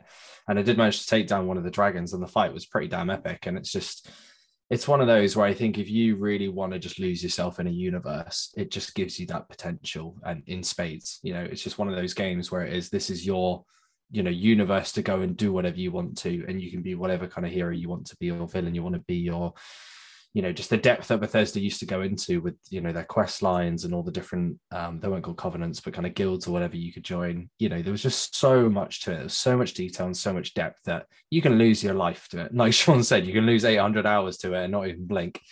And um, yeah, with Oblivion, I can see why the series is so beloved, and with the Fallout series, um, it's just that yeah, Skyrim didn't click for me, but I can totally understand why people just always return to it. And when you've got mods, you know, the scale that uh, Skyrim has, you know, it's just got endless replayability. And I think the best one I ever saw was that Thomas the Tank Engine mod, where it's just like this horrifying, haunting Thomas the Tank Engine is replacing all the dragons and it just swoops down and breathes fire on you. And I was like, that is terrifying. I don't need that in my life. People love putting Thomas the Tank Engine in games, don't they? I don't I don't know what it is, but There's um, I remember seeing um, a Resident Evil 3 mod, and instead of Oh my god, yeah. instead of Mr. X, it was Thomas the Tank Engine.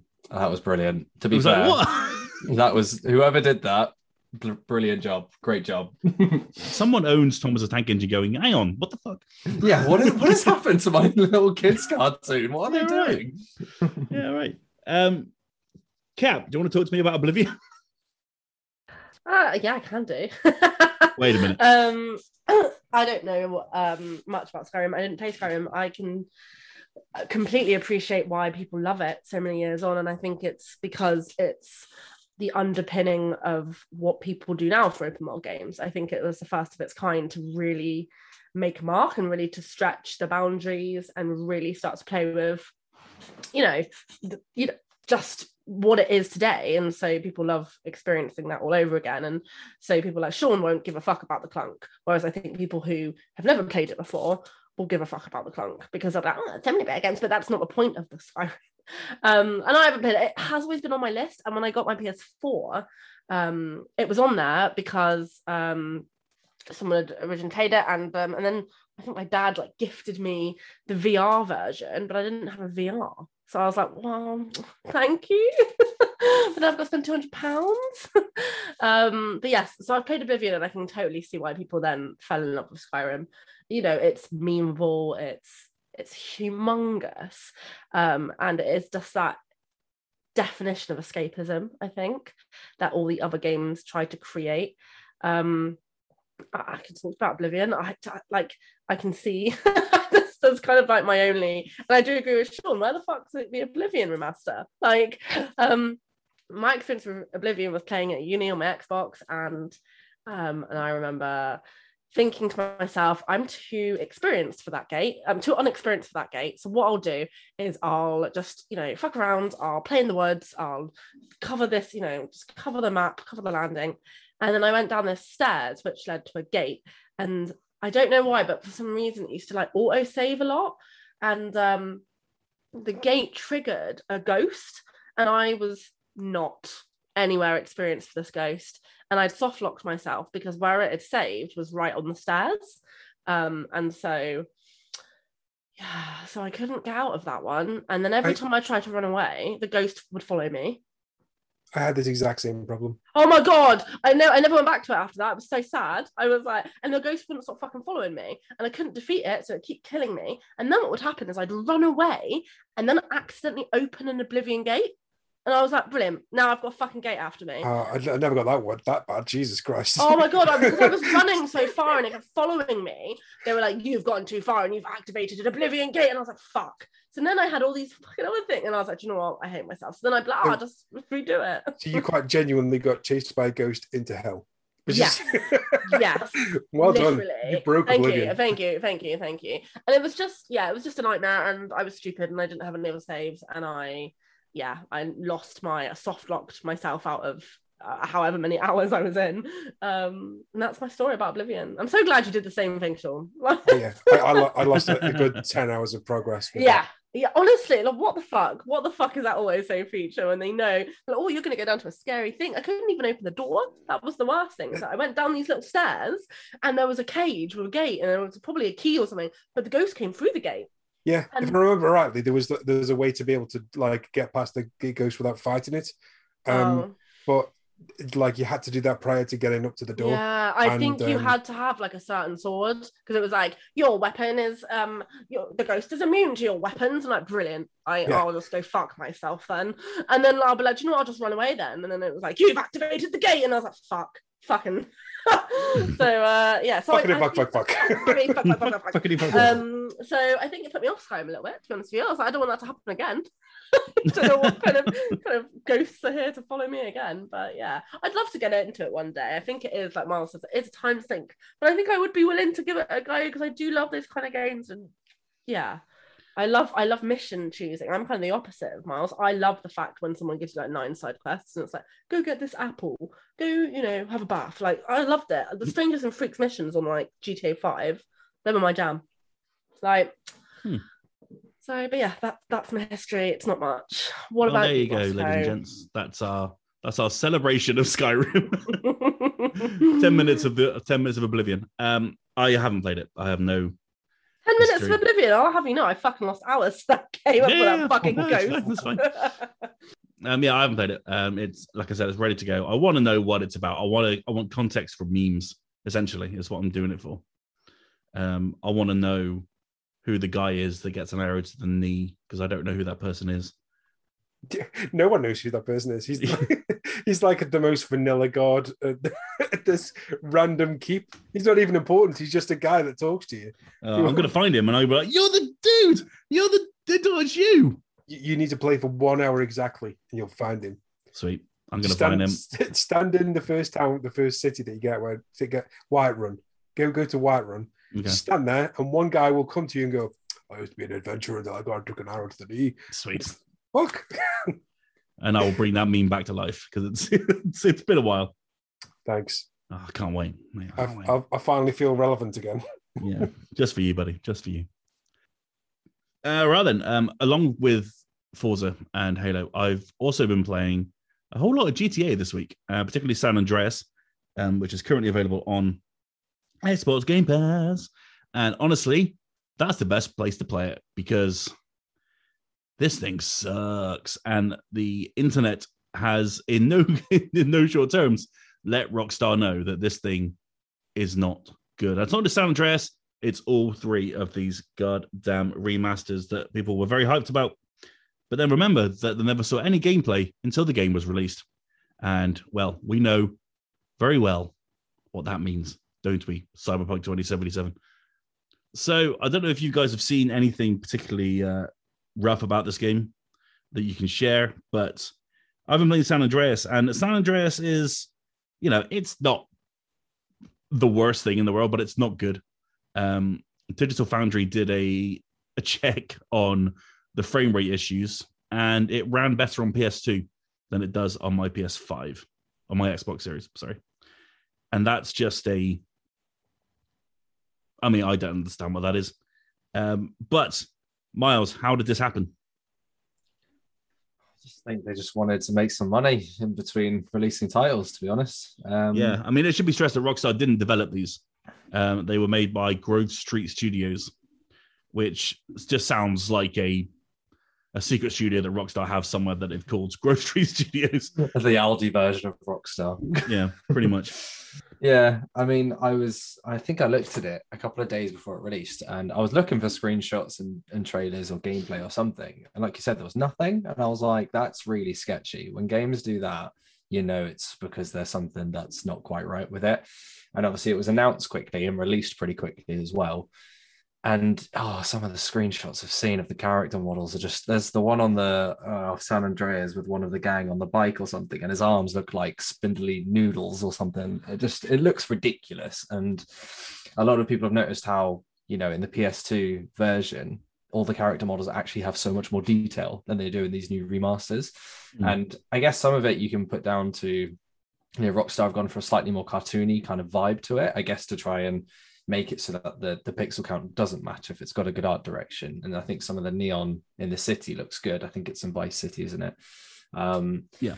But some of the screenshots are just abysmal. Like it's just embarrassing. And like you said, the fact Mhm. that the games ran better on PS2 than they do on PS5, it it just kind of comes across to me as they knew they needed to re-release these games in order to cash in on them to a degree because obviously remasters are doing very well at the moment and HD collections and everything else. And it felt like they didn't want to remake them properly, so they kind of did, you know, a half job between both. And it sounds like they've just done a very half-assed job of it. Of you know, we'll do enough to to justify selling it, but not Mm. enough to actually make it worthwhile. And I guess we're not particularly surprised by games coming out being broken messes, but yeah, to just to just get it so wrong. And apparently, there's still problems in these games that existed in the PS2 versions. So they've obviously just decided to to not go back and fix stuff, and it's yeah, just it's uh, odd. San Andreas did launch with hot coffee, Of course, it did. which is Of course it did. absolutely insane. And I can't believe that they didn't notice. And they took it off. They took it off the Rockstar Games launcher, which is Rockstar's Epic Game Store, essentially. And they were like, "Oh yeah, that was left in, was it? Oh, that's funny. Okay, we'll take it off. We'll take it out, and we'll put it back on." Like, what? There's just it's such a lack of attention to detail. It's bad, isn't it? And Mm. they, they even had to take it down. Was it the day or two before they had to take it off the PSN store because because the pre-orders were unlocking early, and obviously you wouldn't want people to have fun with the game before it's due to release, so you can't have that happening. No. And but I guess it was also because they knew that the game was going to be a bit of a crap heap at launch, so they didn't want people getting that out early. Um, but yeah, I Yeah. can't say I'm overly surprised. It, it kind of felt to me when they announced it and it was coming out so quickly that it was just going to be a hey, we need to make some money, so we've done this so that we can make some money, and we're going to carry on making the other games that will hopefully release better. Yeah, I mean, they also haven't aged all that well, really. Not just the graphics, but the gameplay. You know, Yeah. it, it, it feels decades old. And AI looks they've- terrible. They've modernized the controls, so it plays like GTA Five, but it's just yeah, the the driving is terrible. Um, the shooting is still kind of like aim and B, which is really complicated, and it's just yeah, it's a real real disappointment. Um, Sean, can you shine any light on why this happened? Kind of. Go for it. So you might have seen a lot of pictures from this um, these remasters where they they've removed a lot of the tricks that had to be used to get these games to work originally. So if you go to certain places in San Andreas, say you go to the top of the mountain, you will not be able to see all of San Andreas uh, going off into the distance. But you can in this because they've removed the volumetric fog because to be honest with you, it would look shit in a remaster because that fog was only there really to hide the environment so that you didn't have to have a, an eternal draw distance. So obviously a game will only will only draw what the player can see. And it draws as you as you turn and you move, so it would only draw that. The, the, the PS2 was just not capable of being able to draw the whole city, so it had fog. And you'll see this in, in certain games where you know you, you'll slow down when walking because it's loading and things little tricks that the game uses. Those those tricks have been removed which has left this original code and it, its translation to modern day consoles as just a pile of shit um, because the game was never developed that way. And the further that we move into the future the further that we continue to move away from when these games were originally developed, the, the more expectations have changed about these games. So if you if you real a a lot of games that get released based on um, older games now are remakes rather than remasters because remasters for the longest time were utter dog shit before they decided oh shit they can make money on these and started to do good ones but then they started to go to dog shit again because we're scraping the, the bottom of the barrel. The only way to do these games just would, would have been to remake them because just to stick them at 4, 4K uh, resolution with as many frames as it was is capable of doing was never going to give it a good look. And Mm. to do to, to to remake the entire game, to redo every texture would take far more time and money than it would ever been worth doing the fact that this game exists anyway is kind of like a, a, bit of a miracle because seriously, they shouldn't have bothered. They already had PS4 versions, you know, that were perfectly, you know, they weren't fine, but they were they were perfectly workable. Yeah, even the mobile versions are pretty good. So you know, the, the fact that these exist anyway is it's it is a cash grab, and it is them trying to modernize this for modern gamers. it was a futile effort because the, the things they've done to try and make this game look modern day by removing the tricks that were necessary back in the day have fucked the game up. Yeah. Yeah. It's a real shame. And oh, and it's still fifty-five pounds as well. Yeah, I'm never paying that. Yeah, me either. fuck, fuck that. Yeah. I, Um, I, I was I was on the bubble of paying this. Uh, you you all know this that like Mm. the day after it came out, I was going to buy it, and then I saw a video of uh, Vice City, the only game in that trilogy that I am actually desperate to play that isn't on a subscription service, and I saw I saw it during the rain, and it looks completely unplayable. Yeah, you can't. It's giving Oh, people yeah. migraines apparently. I saw that. It looks like one of those really bad like Snapchat filters. Like they've just literally slapped it on and just called it a day. It's it looks friggin' atrocious. Well, there was a moment I was in CJ's house and it was raining, and the rain was coming through the roof. So it's like, mm, Incredible. yeah. Uh, Um, have you seen Have you seen that gif today of the the the CJ meeting up with his friend doing the whole fist bump, but a car accidentally wiping them out? I haven't seen it. So it's during a cutscene, and they're both standing there on the stand. This, you know, they're doing the whole hand thing they do, and a, a car, and like an AI car, just wipes them both out. um, a mug starts spinning in the air, and then CJ goes, "I'll catch you later." what the Oh, fuck? God. Yeah, it's an Oh, absolute so mess. Um, Kat, I wanted to leave you to last on this one because I know you're a massive fan of Rockstar re-releases. Um, yeah, I don't know what you've seen about this or anything, but what's your what's your two cents on this GTA trilogy? well, this is just an obviously shit because they spend so much of their time on GTA Five. That's, that's what it is. Yeah, I mean, Um, yeah, they pushed the development to a, a much smaller studio, and there wasn't the attention to detail that Rockstar are so famous for. Exactly. And the thing is, Rockstar are known to be a huge, like, just a huge company to, you know, deliver really top notch games, top notch graphics, top notch story. And, and, uh, you know, there's obviously the story is still the same and everything, but fuck now. I was reading this and um, I was I looked at the rain stuff and I was looking at the some of the comments that people were making. And I mean I think even someone had said you know are they they saw cyberpunk and they just said you know hold my hold my game controller. Um, um and that, that kind of sucks. It sucks that that's happened because i think that if you are a massive fan of gta and you're a massive fan of the originals this was probably something that you would have been very hyped about. This is something that i can't wait to play vice city can't wait to play san andreas whatever it might be. And then to just you know play it and it just be just a bit of a mess is just sad. Do you know what i mean? And i always think like Mhm. regardless of excitement and regardless of hype like take your time with the game because you're gonna have a lot more shit when it's shit than it than you are getting out early. And it's just yeah, bless them. There's a lot of people I was reading about this, and there's a lot of people who are requesting refunds. Metacritic, it's been bombed on Metacritic. It is just I think it peaked at number one for PS5 players. There we go. Um yeah. yeah, cool peaks. So yeah, don't don't don't buy this trilogy, guys. Just don't. yeah, no, Especially not if you're on Nintendo Switch.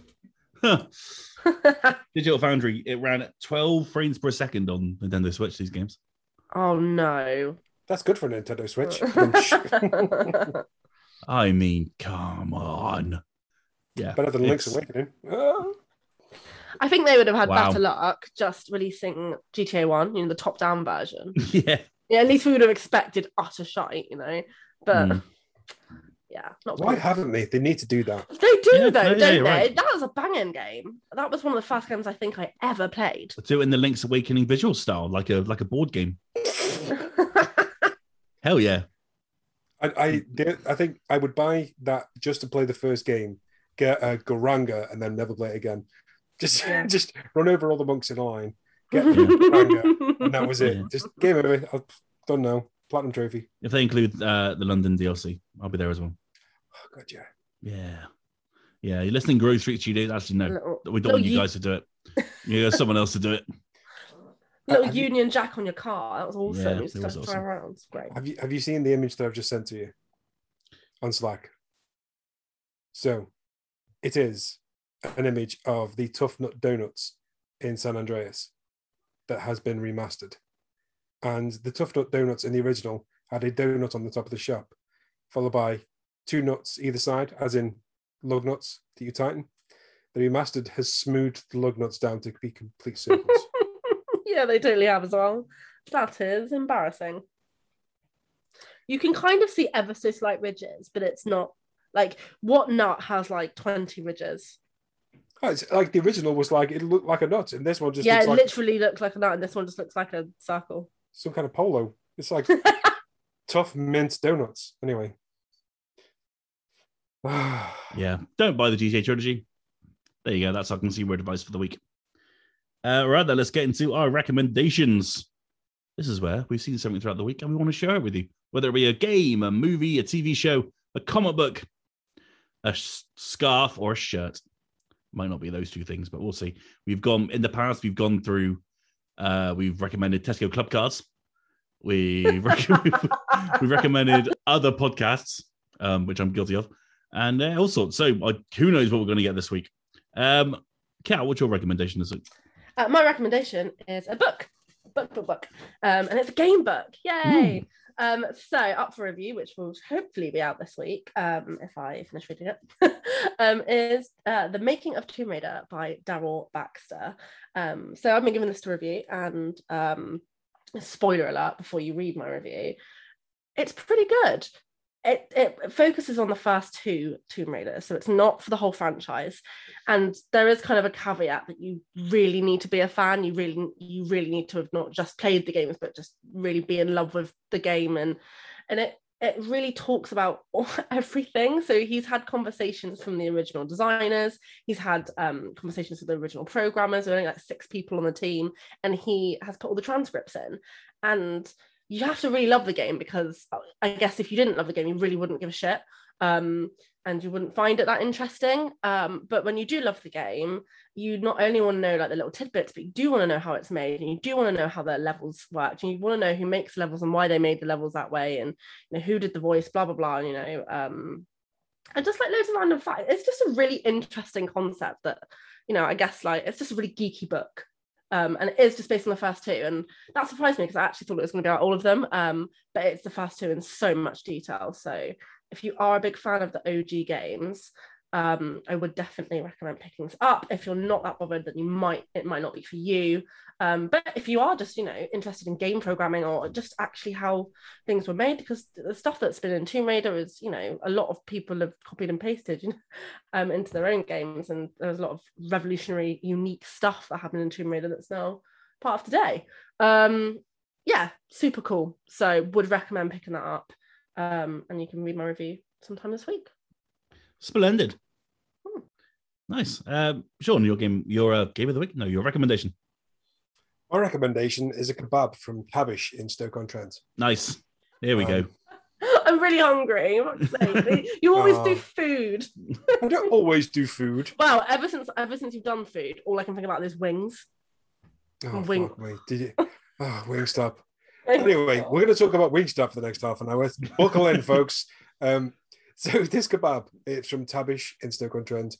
This place opened up about a year ago during the pandemic, and um, it's literally got me through some hard times. This place never misses. I'm not so if I if when I'm working late or anything and I come in and no one wants to cook at like you know 11 o'clock at night, but I'm hungry because I've not eaten. This place delivers, and they do a kebab box, which is a pizza box with a pizza bread or like a naan bread in the bottom, with doner meat, uh, chili beef, uh, chicken, chicken, chicken tikka chunks, and chicken uh, doner meat. And it's inside a box. You can put some chips on, and you get some garlic mayo or whatever sauce you want. It's an option for a salad. Jesus you- Christ. Now, let Sorry, I'm just getting you, a little bit turned on. Carry on. Like you know, I'm I'm going to order one of these once this podcast is finished and play Halo. anyway, Oh yeah, that sounds like a great idea. this this this mm. is this is one of the best kebabs I've ever. And the, the problem is right. The issue with this is the fact that they never fucking miss. Like the quality. I have ordered an embarrassing amount of these kebabs. An embarrassing. You should ring them in a minute and be like, "Yo, I just gave you loads of free advertising. Please, you know." Why do you think I'm doing this? They're paying me. um, no, they, they they are. If you're in Stoke on Trent and you need like a good meal, and it's like 13 quid delivered. Just just do it. Like Taabish, T A A B I S H, Taabish. Get it down here. Get it. Uh, Oh, we should, man, you should all come up to Stoke for uh, EGX when it's in Birmingham. yeah, and it's really Stoke's want to. nowhere near Birmingham, but I mean, We'll get there. We'll get there somehow. but there's a Wingstop in Birmingham, so we could. Oh my god! Oh god. my god! All of our recommendation that week will be just the different flavors of wings. What a week of food that is going to be. Could just do a live Yeah, yeah. stream of us being in there and just do that as the recommendation section. They have changed the dates of EGX just in case you, you know it's a bit earlier in March. Should you should you want to go? I'm just saying. I think we Hmm. should all go. Um, just either for a Yeah, day that'd be awesome. or or whatever. Yeah. Um, and we can then go to Wingstop.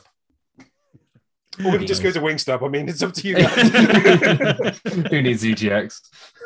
Uh, Deary me. Uh, Miles, what is your recommendation for the week?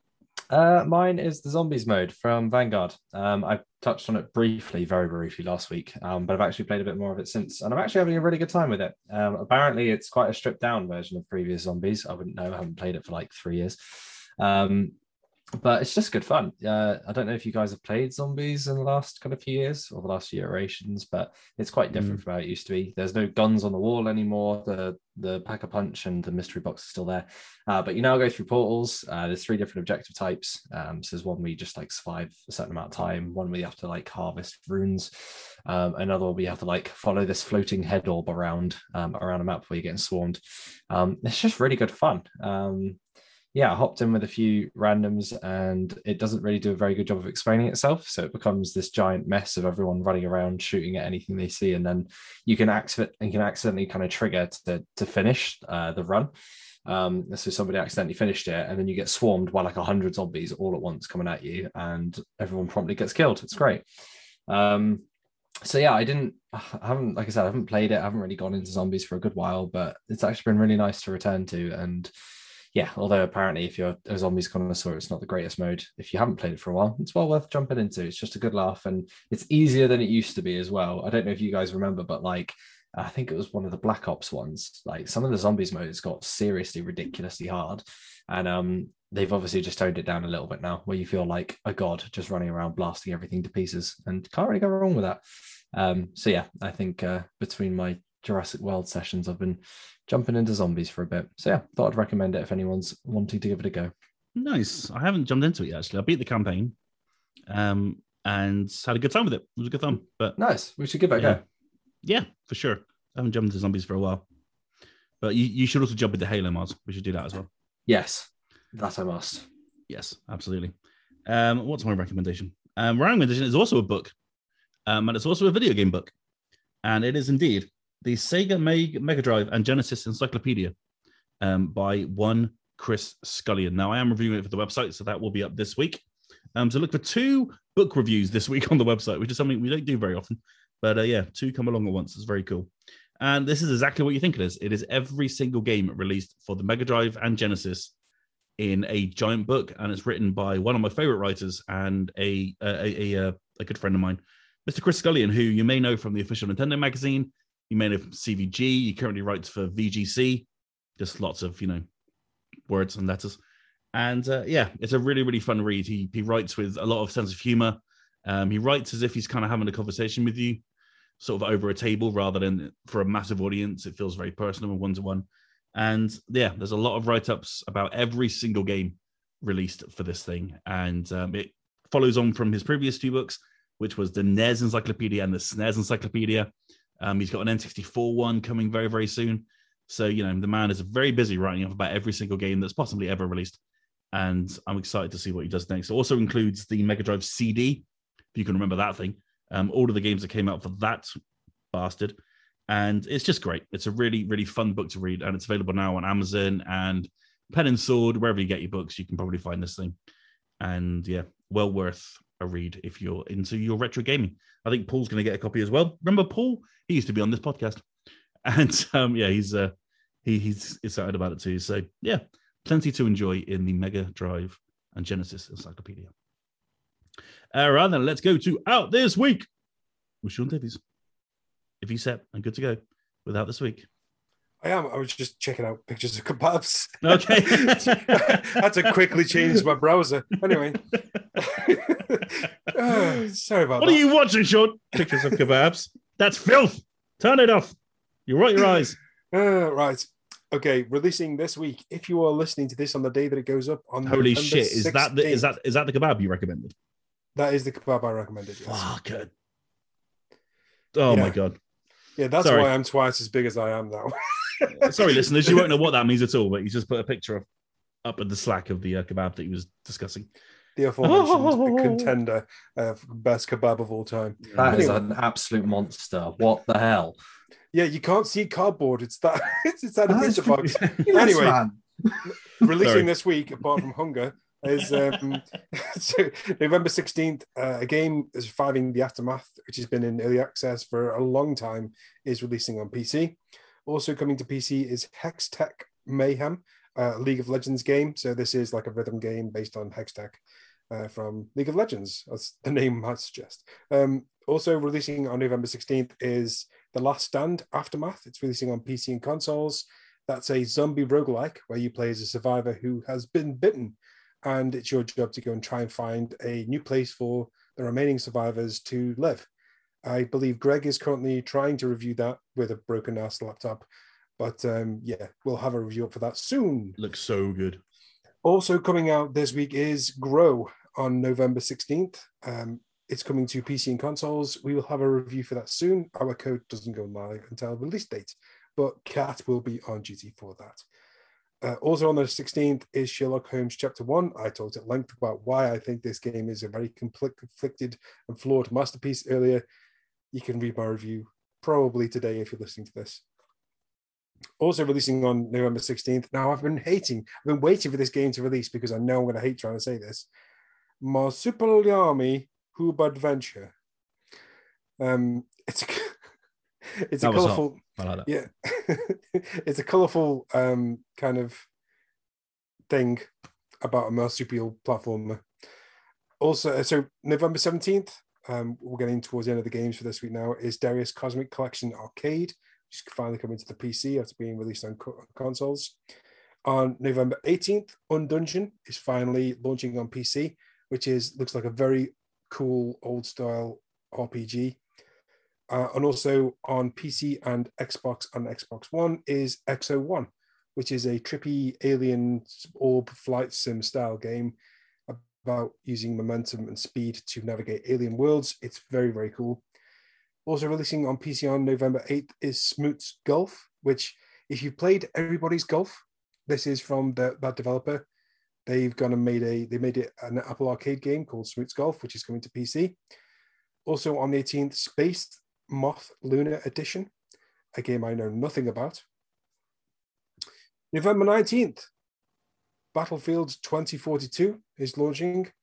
Should anybody give a shit after those reviews? It's And not good. uh, yeah, imagine launching after the Halo beta goes up. yeah, yeah, you're fucked. DOA. Anyway, um, and uh, a, probably a better shooter, also launching on November 19th, Nerf Legends, Oh, nice. a game about shooting Nerf guns.